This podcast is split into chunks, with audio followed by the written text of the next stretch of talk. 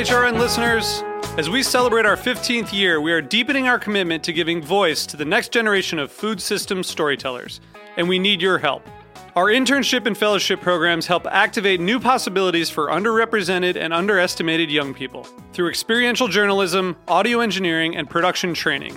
Through these unique programs, H R N helps food equity stewards build essential workforce readiness skills that expand their potential and foster economic mobility. Please consider supporting these critical programs. And with a minimum donation, you can be entered to win a dinner for two at an amazing restaurant in one of eight cities and tickets to a concert at a great venue in one of those cities. We have incredible partners across the country who have donated as they also share our passion for helping to educate the next generation of food system storytellers. Check out heritage radio network dot org slash fifteen to donate and enter to win today. That's heritage radio network dot org slash fifteen to donate and enter to win today. And make sure you donate before March thirty-first. Thank you. This episode of Cutting the Curd is brought to you by Comté Cheese Association. Comté, an iconic cheese from the Jura Mountains of France, favored by cheesemongers and cheese lovers all over the world.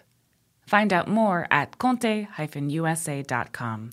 That's C-O-M-T-E hyphen USA dot com.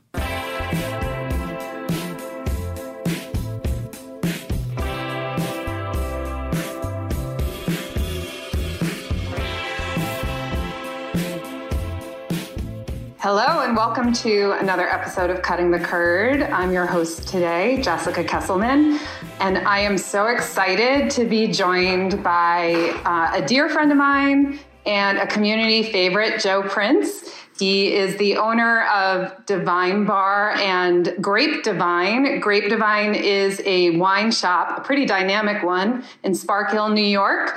And it has got quite a following, and there is a reason for it. And the reason is Joe himself and his staff and the incredible selection of wines he has. The reason I asked Joe here is because Joe and I have kind of struck up a partnership of wine and cheese pairing uh, events. And, um, you know, when I started in cheese, I thought I thought I learned enough about wine and cheese pairings through teaching and learning from some great folks. And when Joe and I started doing these events together, I was introduced to a whole array of pairings I never would have thought of. And since we're in that funky time between Thanksgiving and New Year's, I thought it would be a great time to talk about wine and cheese pairings and kind of take it off the rails a little bit. So I want to welcome Joe to Cutting the Curd. Thank you, Jessica. Thank you for having me. And uh, so I just want to um, talk a little bit about um, about your background and like how we got to this place of wine and cheese, how you uh, came from a background in food and how it influences your role as a an influencer to a lot of palates when it comes to uh, wine and spirits. I started cooking, uh, prepping vegetables actually at age fourteen in New York City for society's number one caterer when I was a, essentially a boy. Um, and I got to go to the to famous homes of people uh, as I was growing up and catering to Jackie Onassis' birthday party and, uh, you know, a variety of celebrities' homes. Um, I was privy to a lot of things that a lot of people have never seen before. And I thought, wow, this is a very interesting, fascinating career to cater a thousand people at the New York State Theater at age sixteen. I was, you know, obviously just, you know, a, a very small player in that whole role. But um, I thought, this is fascinating. I really love cooking. And when it came time to go to culinary school when I was eighteen, I, I, I jumped in there with both feet. I loved every minute of it. So that was um, that started me off when I was a, a, quite young. And when I finished, I, I started to work for another caterer in Manhattan who I had known uh, when I was sixteen years old uh, in the business. So I worked for her for a number of years. Then I um, left to work with Glorious Food in, in Washington, D C, and did Ronald Reagan's inaugural luncheon in nineteen eighty-five. Uh, and then I stayed on and met a, a gentleman who was look, interested in cooking, uh, opening a restaurant and, and needing a chef. So that was uh, that was me in nineteen eighty-five, and I had uh, a number of restaurants since then. I was uh, written up in the Washington Post many times, um, and I love cooking, and it's it's it's in my blood. Uh, my parents, my dad, uh, on Saturday mornings he would um, cook. Both of my parents worked, and uh, on Saturday mornings is the time I got to spend the most time with both of my parents, and my dad and I cooked in the kitchen all the time. So I always equated food with love and being with family from a, from an early age. And um, when I turned forty or so, I I just ran out of gas. You know, you, you do that as a chef. You just don't have enough energy any longer. And then I opened my wine store in two thousand two. And here we are, almost twenty years later. So making the leap from food to wine, uh, you and I have talked a lot, uh, you know, over the time we've known each other about tastes and flavors um, and how they can influence each other, wine and, and food. Um, so what... What for you is exciting about pairings, and what what do you have any kind of standards, guidelines, or do you just kind of throw passion to the wind? Like, what what's your approach to that? Someone walks in and says, "Oh, I'm having such and such for dinner. Can you tell me what wine I should?" Well, that always makes me so happy to hear that, because that's kind of where I excel, in my mind at least. When people come in and say, I'm going to have a pasta with red sauce, or I'm going to have a tenderloin, I'm going to have a, a, you know, a steak burned up on the grill, or I'm going to have lamb. From experience, and doing this for twenty years and having been a chef, I really understand how all those flavors and the complexities of the wine um, go really well with that food that you're chewing in your mouth and swallowing, you know, not at the same time, but sometimes at the same time. Um, but I do love that opportunity to show off. And, you know, at the end of the day, it's very subjective.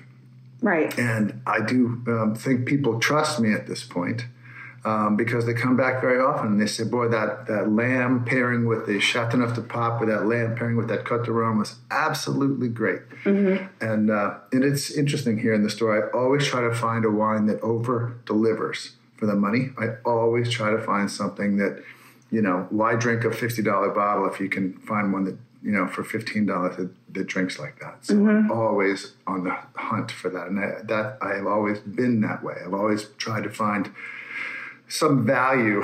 When I first opened in two thousand two, there was nothing in the store more than twenty dollars on the shelf for about six or eight months.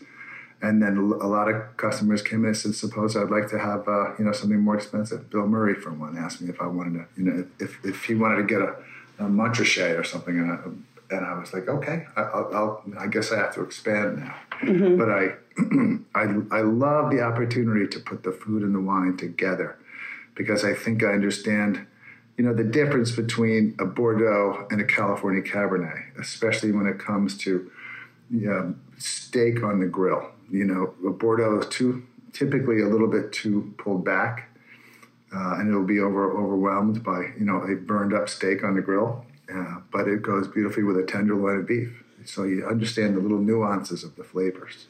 And that, that actually, even though you're talking about red meat, um, it applies to cheese. I mean, sometimes we describe cheeses as being meaty.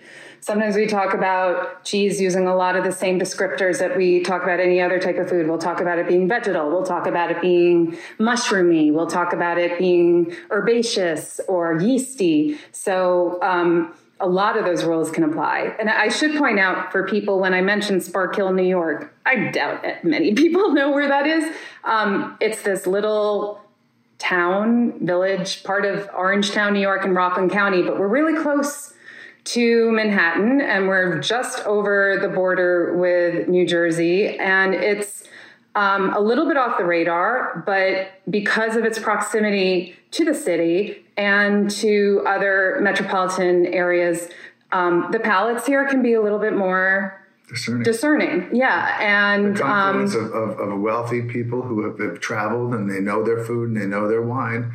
And then there are locals who are yeah. just learning about it all, and they're, everybody's welcome. And it's I would good. say even among the locals, some of them come from families with long traditions of traditional Italian, you know, particularly Italian um, uh, cuisine or customs, traditions. I know my family, my husband's family, my in-laws, you know, they, they've been here for a couple generations from Italy, and they still drink the, you know, they grew up, their, their parents, their grandparents grew up drinking certain wines and eating certain foods and eating certain, certain cheeses, and those persist.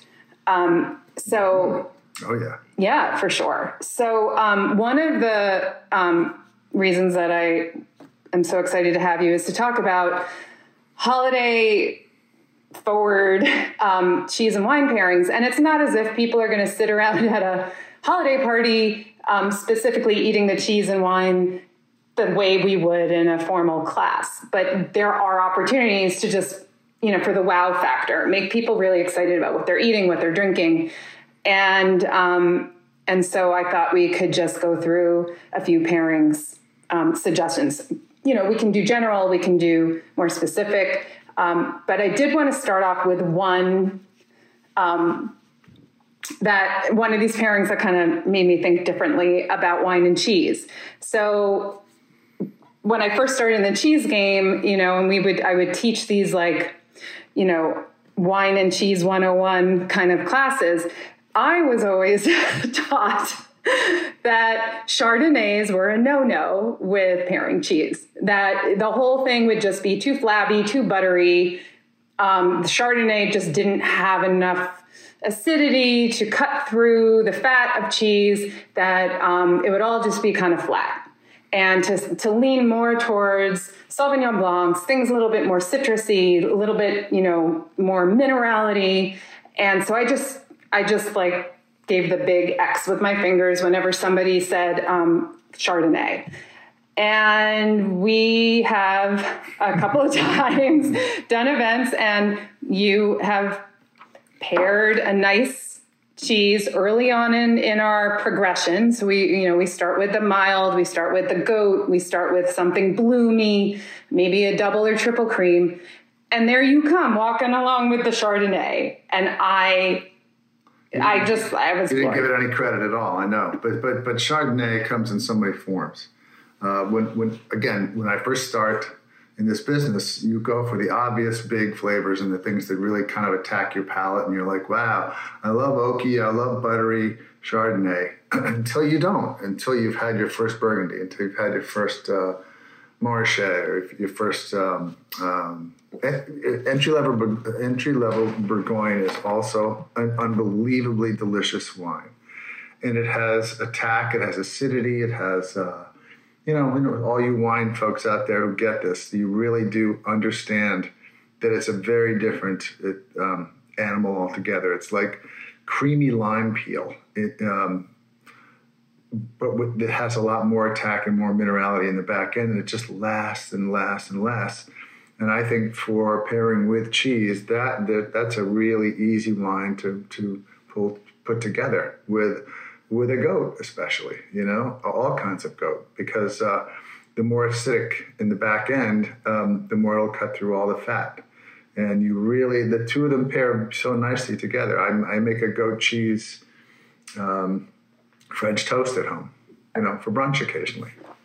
And I'll either open a nice champagne uh, with it, which is, again, for the most part, white Burgundy with sparkles, you know, because when I look for champagne flavors, I also like to find champagne that drinks like white Burgundy with a beautiful little, you know, tiny little bubble to it. So that's a great combination. And that's uh, that's that's a that's a staple. Right. What, what do you think of this? So when, when he said, what do you think of this? We are sitting together in person across the table from each other. And this is the first interview since I started on Cutting the Curd that I am doing in person because COVID. So um, yeah. we're we're sitting here drinking wine, and we are in in front of a... Cutting the curd. And yeah, we're cutting the curd. We're, we're sitting in front of a cheese plate. Um, and this that he's pointing at is not a Chardonnay, but uh, it's it's really it's tasty, really juicy, um, varietally correct Grenache from Spain. But it's not one of those super high alcohol, you know, big attack wines. This has really got lots of flavor, and like, isn't it, it? It's so easy and mellow. It know? is, and I think again, you use the word not high. Words not high in alcohol, and we, you know, another another thing that you know, cheese and wine pairing one oh one is watching the alcohol. Yeah. It's one of the reasons why. You know, I've always been the big beer and cheese person because you can go with some really nice beers that are more around eight point five percent or so. You don't have to, you know, but um, wine, you can get into the scary numbers. Scary numbers. Yeah. And, um, and that can just destroy any of the nuances of a cheese. Um, but this one, this one is really nice. It is really light and it's so, a red. Yeah. So easier and juicy, you know, and it, yeah. pairs with, it could pair with so many different things. Yeah. Uh, Epoisse. Epoisse, yes. So, okay, so let's, so we're moving on from that Chardonnay um, option as your opening bid. um, and we're moving on to those stinkers, um, Epoisse, Taleggio, um, and then we have some really great American uh, wash wines. I always love using Grayson from Meadow Creek Dairy um, because it has, you know, some of that beefiness, that meatiness. There's some really great wash wines being made in the United States right now. Um, so I could definitely see what it, so this is a Spanish Grenache, you said. Spanish Grenache. Yeah. Um, and uh, what else do you like to pair with Epoisse? Mm-hmm. And oh my God, there's so many. I, you know, I'm, I don't go country to country. You know, Epoisse is French, obviously. Mm-hmm. And uh, I don't, you know, it would be great with a Burgundy, you know, a red Burgundy. I love red Burgundy as well for the natural, um, the simplistic way in which it's made. They ferment, they pick, they squeeze, they ferment, they leave it in neutral barrels, and they put it in bottle. And you get a vintage and you get a place. And that's what is so appealing to me about Burgundy. I love the uh, the lack of attention to it because they pick it when it's ripe and they ferment it and they bottle it. And I love the cranberry notes in it. I love the flavors that uh, that interplay with it because it's earthy. It's an old, you know, typically an old world style wine unless you're getting a ripe vintage like two thousand eighteen. Um, but I do love Burgundy with a lot of cheeses. Epoisse is definitely one of them. Um, and I... And I was just backing up to the, when you said stinky cheese, up to the stinky cheeses. I love, is it, a, is, is it a question of age or is it a question of understanding what your palate is all about, Jessica? Because when I was a kid, people used to say, oh, this, this you're going to hate this. It smells awful. And I, I'm not going to use all the phrases that they smell like right. this and that.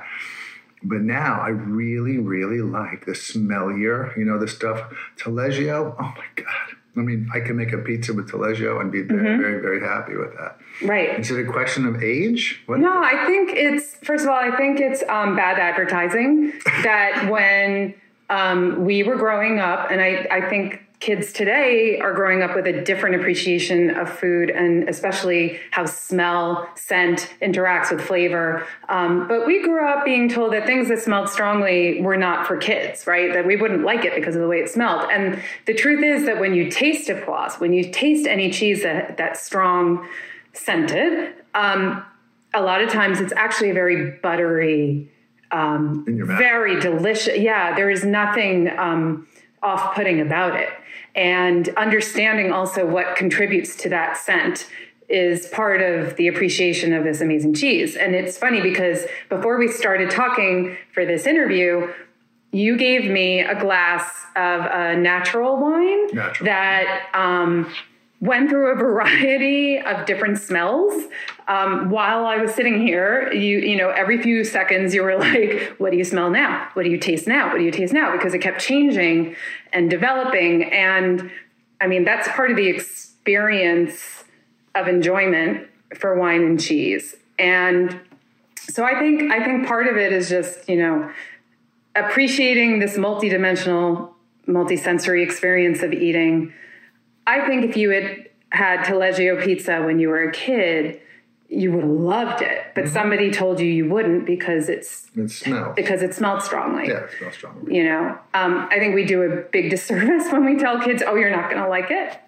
Um, but yeah, I have a quick question for you about about cheese rinds. Uh huh. Um, I typically rarely take the rind off of the cheese unless mm-hmm. it's got wax in it. I love all of the, the way the cheese is meant to taste. Right. And when you go to a party and people start to dig into it like a brie, they'll they'll still dig out the brie yes. and leave the, the you know the rind. Yeah. And they'll leave the rinds all behind. And obviously that's part of the experience of eating it. It's mm-hmm. like, it, it, it I feel like people are missing that. Right. And I love I love the whole experience of, you know, mm, I will very often take the rinds off and eat them by themselves just yeah. so I can taste what they taste like. Yeah. And my dogs love Parmesan cheese rind. Let me yeah. tell you. they, they they they wait for me when I'm, you know, uh, mm-hmm. uh, making something at, at the house. That they I open up the refrigerator and they they hear the refrigerator door opening up where the cheeses are. And they stand there like, okay, and they're all they they, they fight over the, the cheese rinds, right? Except for me, because I eat the cheese rinds too. Yeah. But don't you feel the same way, kind of? I mean, yeah. what what cheese rinds don't you like to eat, except for the ones that have? Um, I, I the this, only this is that's an interesting one. Yeah, that's a, a wedge of Comté, which actually, if I am not mistaken, it may be time for us to take a break for a word from our sponsor, which is Comté. So um, we're going to pause for, yeah, nicely done there. We're going to pause for um, a minute or so and, um, and hear from our sponsors and come back with Joe Printz. This episode of Cutting the Curd is brought to you by Comté Cheese Association. Comté Cheese Association represents the Comté P D O, Comté Protected Designation of Origin in the U S A. Comté is a raw milk cooked pressed cheese from the Jura Mountains of France. There, every day, twenty-five hundred family farms deliver milk to over one hundred fifty local cheesemaking facilities, or fruitiers. This milk must be transformed into Comté within twenty-four hours of milking to preserve the lactic microflora in the milk, ensuring the cheese's aromatic potential. About one hundred five gallons of milk are required to craft a single wheel of Comté. Comté takes time to acquire its flavors in the affinage cellars. After eight months of aging by dedicated affineurs on average, each wheel of Comté is graded and shipped to market. No wheel of Comté is the same. Its flavors speak to the pastures where the cows grazed, the season in which it was made, the particular craftsmanship of the cheesemaker, and the time spent in the aging cellar. Therefore, every wheel of Comté is unique. Learn more about Comté, an iconic cheese from the Jura Mountains of France, favored by cheesemongers and cheese lovers all over the world. Find out more at comté dash u s a dot com. That's C-O-M-T-E hyphen USA dot com. And we're back at Cutting the Curd with my guest today, Joe Printz. He is the uh, owner of Grape D'Vine, a wine shop in Sparkill, New York, and it's right next door to D'Vine Bar, which is a pretty amazing restaurant. If you ever find yourself in Rockland County, you just definitely check out both places. And we were just talking about wine and cheese pairings for the holidays and trying to think a little bit outside the box uh, for pairings. Um, you know, we've already talked about Chardonnay as a possibility. We talked about Grenache. We've talked about Burgundy. Um, and we're talking a little bit about what, you know, the way we approach flavor and, and smell with cheese and wine. Um, another, uh, I really want to make sure we address this. Another, another crazy, mind-blowing experience for me. Um, Because there was a time when I really didn't know very much about wine and cheese. Was the first time I actually ever met you, Joe, was in your old location. And I came in because I was doing a private event at a country club, a wine and cheese pairing event with a very discerning wine committee. Um, and you turned me on to a sparkling red. And I had never had a sparkling red before. I think it was a, actually one from Australia. But since then, you've turned me on to the world of Lambrusco. Mm, wow. And I, you know, there was a time when I thought champagne was, was the, you know, the, the thing, the go-to. Then I got introduced to Cava. Mm-hmm. Then I got introduced to Prosecco. Now, all of a sudden, I'm all about the Lambrusco. Mm. Like, can you talk a little bit about why you love Lambrusco so much and why does it keep coming up every time we do these wine and cheese events? Uh, Lambrusco, uh, unfortunately, when I was a kid growing up, there was a brand that, that I'm not going to disparage, but it was all over the um, television when they could still advertise for alcohol on television. And, you know, it, it kind of, in my mind, I was, you know, I had heard it so much that when I tried it, I was like, yuck, I didn't like it at all. But over time, um, winemaking has evolved. Uh, and everything has changed for the better. Everything has kind of grown up. Winemaking, they've discovered that, you know, you, you cut, you, you prune the grapes um, to shade the, shade the grapes from the sun, uh, at, you know, from three o'clock on, because that's where the heat is, just as an example, to, not to digress. But um, there's a, there've been a lot, there's leaps and bounds in winemaking since the seventies when I was kind of a kid. Um, But this grape, the Gasparilla grape, it comes in so many different um, expressions. There are the fruity kind. There are the there's dry. There's white. There's rosé, and I have really embraced them all because it's really kind of in the hands of the winemaker. And I love how they express this grape individually. I like how the um, the, the the whites have take on a little champagne-y note. You know, typically, there's a, may I mention the name of somebody, of a wine? Go for it. Linnie makes a really delicious rosé and white uh, Lambrusco, and I truly love what they make. Um, but, uh, I just got um, a text today uh, uh, from one of my uh, wholesalers who says this, this particular new Lambrusco just got ninety-five points, which I'm going to order and bring into the store um, for the holidays. But this is typically... I got turned on to it a long, long time ago uh, after I got over the uh, the shock of what uh, what it could be, uh, having lunch with an Italian friend of mine. And he just laid out some very simple prosciutto and some um, Parmesan cheese and, uh, and a number of other Italian cheeses. And he pulled the cork on this off-dry Lambrusco. And he said, uh, have you ever had Lambrusco? And I was like, Yeah, yeah, mm-hmm, yeah, kind of. And it's it, and I poured the, this into my glass, and it was just a, it was a completely different experience. Um, again, it was off dry, had a little fruit to it, but the back end of it tasted like a really great Italian red wine. And when the bubbles were gone, it was just it was so expressive. I loved I loved drinking it, and uh, I recommend it to a lot of people. And it's caught fire recently in the last. Uh, two years, um, more and more people coming in and asking for it. Well, it, and a lot more people are food and wine savvy. The New York Times writes about something. The next day, everybody's walking into the store to say, do you have such and mm-hmm. such and such and such and such? And, you know, when they did their whole, many years ago, to digress one more time, they did a whole article about rosé. And up until that article, everybody compared it with this white Zinfandel. And they said, rosé is not white Zinfandel. You must try X, Y, and Z, all these, you know, different makers. And the next week in my store, people walked in. It was like the floodgates had opened for rosé. Everybody wanted rosé suddenly. And it just, that was the, it was the defining moment. I think it was like two thousand three or four when everybody changed.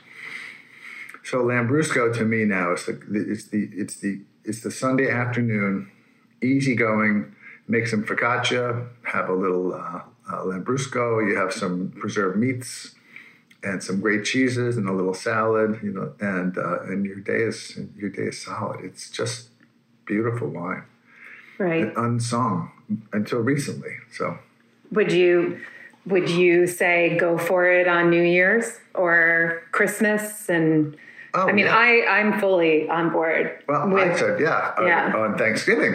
I sold a lot for Thanksgiving. Mm-hmm. Uh, I recommended all though. Uh, we have red, white, and rosé here, and, and and everybody enjoyed. Everybody has you know responded by saying, "Can we get some more of that?" Mm-hmm. Which you know that tells me I've done my job well when they've come back and asked for it again. Right, right. Is there an American equivalent? Uh, I can't think of a sparkling red right now um, that's American. Um, that. But we should capitalize on it. There's there's no reason we you know there's you know get get the the Veneto growing region area somewhere right here Uh, but unfortunately, it's getting hotter and hotter and hotter. Um, so it's going to be difficult to uh, to find a, grow, a grape growing region that can make Lambrusco. Mm. But uh, I wish there were, because I'd subscribe to it. In Italy, it's a Vernaccia that comes very close to the Lambrusco. And it's a red Vernaccia, but it's made of, oddly enough, it's made of, of uh, it's made from Garnacha, but it tastes like Lambrusco. That's what I'm trying to say. And um, it's really rich and fruity, and then the end is dry. Mm-hmm. And uh, it's surprising, because you think you've nailed this when you put it in your mouth, and you think, wow, that's going to be a total fruit bomb. And what turns into uh, something quite beautiful and layered, and, um, you know, finishes just beautifully. Um, That's that's what I, I like to be surprised with wine. I like right. I like when a wine smells like it's going to throw you. Complete, you get you, your your mouth is expecting to taste this, and you put it in your mouth, and you're like, wow, that was not what I was expecting at all. Right. That's what I love. That's kind of what natural wines have have done, because you smell them, you, you try them. The, the uh, uh, extra contact uh, white wines, the the skin contact white wines. You know, stay in the leaves for a day or two or three or four or five or three weeks or four weeks. And then uh, it changes. Um, it, it, in your, you were saying it smelled like ham. Um, uh, to me, it smelled a little bit like tangerine at first, but the wine changes and evolves as you are mm-hmm. sipping it. And that's kind of what I like about the natural wines, because they it's not what you would expect, and it's always changing. So how do you pair something that's always changing with food that's kind of staying the way it is when it reaches your plate? Right. Well... you have to open it. I tell people all the time, open it early. Open it early, and it'll arrive at this flavor toward the end. Ah. And that's in, in what I'm tasting as a professional, you know, wine um, store owner. Uh, a lot of the times, the wine will arrive to me from the wine rep, uh, and it's been open for forty-five minutes, an hour, two hours, three hours. So it's breathed. It's had time to, you know, express itself completely. So they come and pour it for me if the bottle is open. And I take a big sniff in the glass, and it's, wow, it's still, it's really delicious, and I really get it. So I'll, friends of mine will come over, and I'll uncork it, and I'll pour it into their glasses, and it smells nothing like the wine that I recalled. And I'm scratching my head in, in forty-five minutes or half an hour or even fifteen minutes later, the wine completely changes. And that's the most interesting part of wine for me, mm-hmm. Mm-hmm. how it evolves. Right. And I love, I love how it, how it changes in your glass in five minutes, ten minutes, an hour. And I had kind of a rule of thumb for uh, older wines. If they're more than, uh, if, if they're twenty years old, I like to put them uh, in the, open them up and let them breathe for five minutes for every year it's been in the bottle. Wow. And okay. It really does, because it's really been close. It hasn't had it taken a breath for twenty years or fifteen years or however long these wines are. So that's kind of my rule of thumb. But when they get really old, they lose a lot of their fruit, and you pretty much have to pour them in the glass and taste them over time, because they they don't um, they don't they don't hold their fruit content as long, you know, because they're they're old, they're much mm-hmm. older. But that's kind of my simple rule of thumb: five minutes for every year it's been in the bottle. Right. And it really kind of opens up at that point.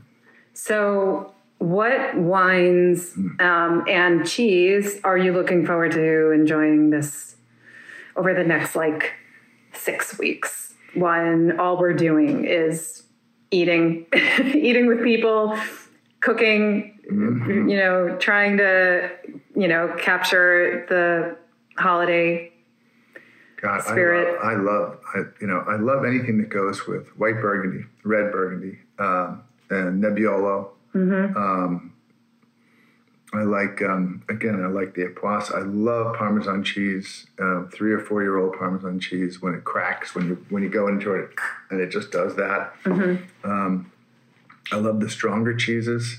I love Comté. Actually, yeah, this one, this one is, uh, this one's got a lot of those amazing crystals in it, so it's it's kind of crunchy, uh, um, and you know. Not unlike what you were saying about wine, you know, over time, this this keeps changing, mm. you know. And what is the Dutch cheese that... that, that Gouda? Gouda. Oh, the aged Goudas. with mm-hmm. all that with all the protein rinds that taste yep. salt, the, the, the protein bits that taste like salt. I love that. Those are my favorite cheeses. Really hard, and actually, they say the harder the cheese, the better it is for you. Mm-hmm. Right? They've lost a lot of its fat content. And no, it's lost a lot of its water content. Water content. Oh, yeah. It's still fat. Oh, it's oh, like, it's still, it's yeah, it's fat. like, yeah, fat and dry matter is how we. Ah, fat and dry matter. Yeah.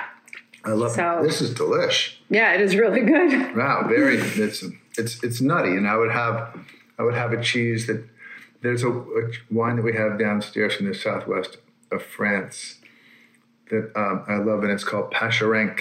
Mm-hmm. And the wine, it, it's typically made in a dessert style, but this particular wine is nutty, just like this. Mm-hmm. And um, I also love old, I love old um, Chenin Blancs. Mm-hmm. I think those are great with Comté. So I, I have a question. It's kind of wine adjacent, and that's vermouth. So vermouth seems to be having a moment, and um, you carry quite a number of types of vermouth, um, brands of vermouth. What's up with vermouth? Because I only know it as like, okay, I'm going to show my naivete here. I only know it as an ingredient in Italian cocktails. So, okay. But recently I was in the shop and, and one of your colleagues uh, gave me a taste of one straight up. I've never had anything like it. I love, I think vermouth um, is now catching fire. Again, I think vermouth is, is an unsung, it's a misunderstood, unless you're in Spain or in France. Or Europe, the Europeans have figured it out a little bit before we have. It's an interesting way to mix herbs and fruits together and wine, obviously, to make a, a very unique flavor profile. That does, a lot of people have this as an aperitif in, in Spain and in Italy. And I, I absolutely love uh, vermouth, plain vermouth as an aperitif. Um, there is a, a wine of, of vermouth now um, called Method that we uh, absolutely love. It was a, it was the uh, Danny Meyer tasked the guys who were the bartenders at the um, Gramercy Tavern and who worked for him down in, uh, down in the city. And they came up with this absolutely perfect sweet vermouth, a Torino-style sweet vermouth. And that's all we like to drink anymore. Is this? I just I, I love this. It's a little fruitier for most people, but it's quite good. Um, there we have um, French, uh, five or six kinds of French vermouth. We have Greek vermouth. We have Span. We have four Spanish vermouths at this at this point, and they're all slightly different, but they're all delicious. I t- make sure I taste everything in the store before we put it on the shelf, mm-hmm. and they're all unique. And most of the staff can describe exactly what it tastes like. Right. I love, I love vermouth, and I also like it in bourbon. I like it in bourbon, and I like it in uh, in Negroni. Oh yeah, of course. Of course. But in but in a bourbon, that actually I can kind of see that, like the smokiness and the fruitiness mm-hmm. kind of going together. I mean, there was something a little syrupy about the vermouth. Mm-hmm. It almost made me think of like, I could pair that with a blue cheese, with like a spicy blue or something a little earthy. Um, oh, spicy blue cheese. Absolutely. Yeah. Absolutely. I mean, there, there comes a point when you've eaten, when, you know, we always say like, what's the best way to learn about cheese and what's the best way to learn about wine? And it's just taste, taste, taste. Mm-hmm. Right. Yeah. And there gets to be a point where you can do, it almost feels like you can do pairings blindly. Like you don't need to sit and, and compare like, oh, okay, let's test out these and see which one's going to go with this thing. Once you kind of get the characteristics of something down, you can pretty much know mm-hmm. like, oh, that's going to go well with a, et cetera, et cetera, which is what is so interesting about doing wine and cheese pairings. And even and what a great thing to do over the holidays. You're together with your friends, and especially if we're not ready to go back to large gatherings, but you just have like six or ten people around and you just create a flight mm-hmm. and just... And nobody's wrong. Nobody's wrong. Everybody's right. Nobody's Everybody's right. The homework assignment is beautiful. Yeah. So back, at, I just want to tell you one funny story. Many, you know, back in two thousand two, um, I was doing wine tastings in my old store. And I realized that this fabulous champagne that I had discovered would go as well with caviar as it would with a Twinkie. So I bought some caviar. I had ten people in the store, and we had caviar and a little potato with some uh, creme fraiche, and I opened some Twinkies. And they went, it was perfect, because Twinkies, yuck. But with the champagne, it somehow elevated the whole Twinkie uh, option. And obviously, champagne and caviar go really well together. And people were like, what? What do you want, Twinkies? And they were all very impressed with how well they went together. So, okay, so we all need to get Twinkies and, and, on our boards. And, and champagne. And champagne. Mm-hmm. Um, I can't, I can't think of what cheese would go with that. Neither with Twinkies and champagne. I'm stumped. If you give me a little bit of time, I think I could probably figure it out. Stump the curd lady. I don't, yeah. Very nice. I don't know, man. But I do think, uh, you know, when you were talking about the vermouth and you mentioned there were ones from Greece, I could totally see that with a, a lot of those Greek cheeses, mm-hmm. especially like the grilling ones. Mm-hmm. And like, you know, just, yeah, definitely. I yeah. could see that. We have one downstairs that's pink and it's, uh, it's called Otto, and it is stained with beets.